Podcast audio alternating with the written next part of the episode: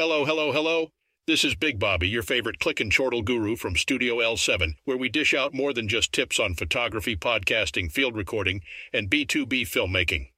Today I've got a flavor bursting proposition that'll make your taste buds do a little boogie. Now hold on to your lenses, folks, because we're trading our f stops for food stops and our light meters for lamb. That's right.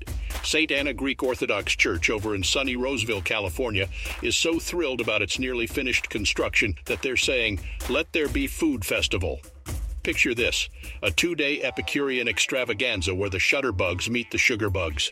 Mark your calendars for Saturday, the 9th of September, from 11 a.m. to the light leaking golden hour of 10 p.m., and again on Sunday, the 10th, from high noon until the 8 p.m. twilight. But don't fret, my focus faithful.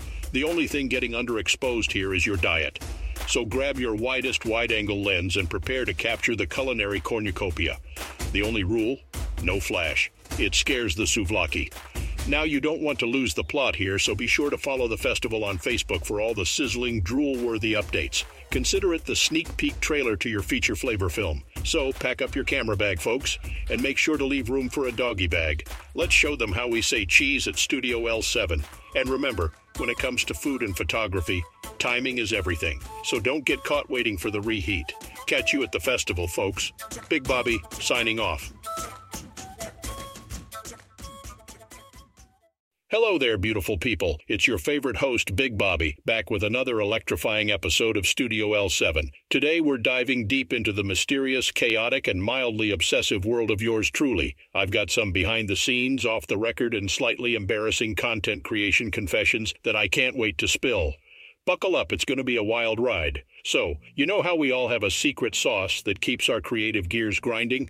Well, today I'm pulling back the curtain on mine. I'm introducing you to my not so silent partner in crime, my loyal sidekick in this content chaos, ChatGPT. But before you gasp and mutter, he's using a bot? Let me clarify. It's not doing my work for me. No way, Jose. I mean, do you really think a bot could pull off my unique brand of crazy humor? My grammatical gymnastics? My flair for the random and bizarre? I think not. It's like saying Superman does all the heavy lifting while Lois Lane is just there for moral support. Nope, my friend. That's not how it rolls in Big Bobby Land. Picture this. An idea blasts into my brain, like a firework on the 4th of July. I whip out my recorder faster than a starved man at a buffet and start dumping these brilliant nuggets of thought into Evernote. OneNote? Evernote? I swear these apps need more original names. Once I've got my theme, that's when ChatGPT steps in. It's like a tidy little house elf, taking my scrambled, slightly chaotic notes and turning them into a blog post that actually makes sense. Kind of like a digital Marie Kondo, if you will. But the words, the content, the hilariously twisted humor, that's all me, baby. I can almost hear you ask, Big Bobby, why do you even need this bot? You're already amazing. Well, thank you, imaginary listener. I appreciate the compliment. You see, even us creative geniuses need a little help sometimes, and let's face it, grammar and I have a love hate relationship. I love to bend it, twist it, and dance around it while it, well, it hates me. So I bring in ChatGPT, my grammar nanny. It polishes my posts, irons out the creases, and makes sure I don't publish something that looks like it was written by a hyperactive squirrel on a sugar rush. What does this mean? Well, it means that I can churn out content like a machine, only a lot funnier and definitely more human. And you, my lucky listeners, get to enjoy even more of my lovable lunacy.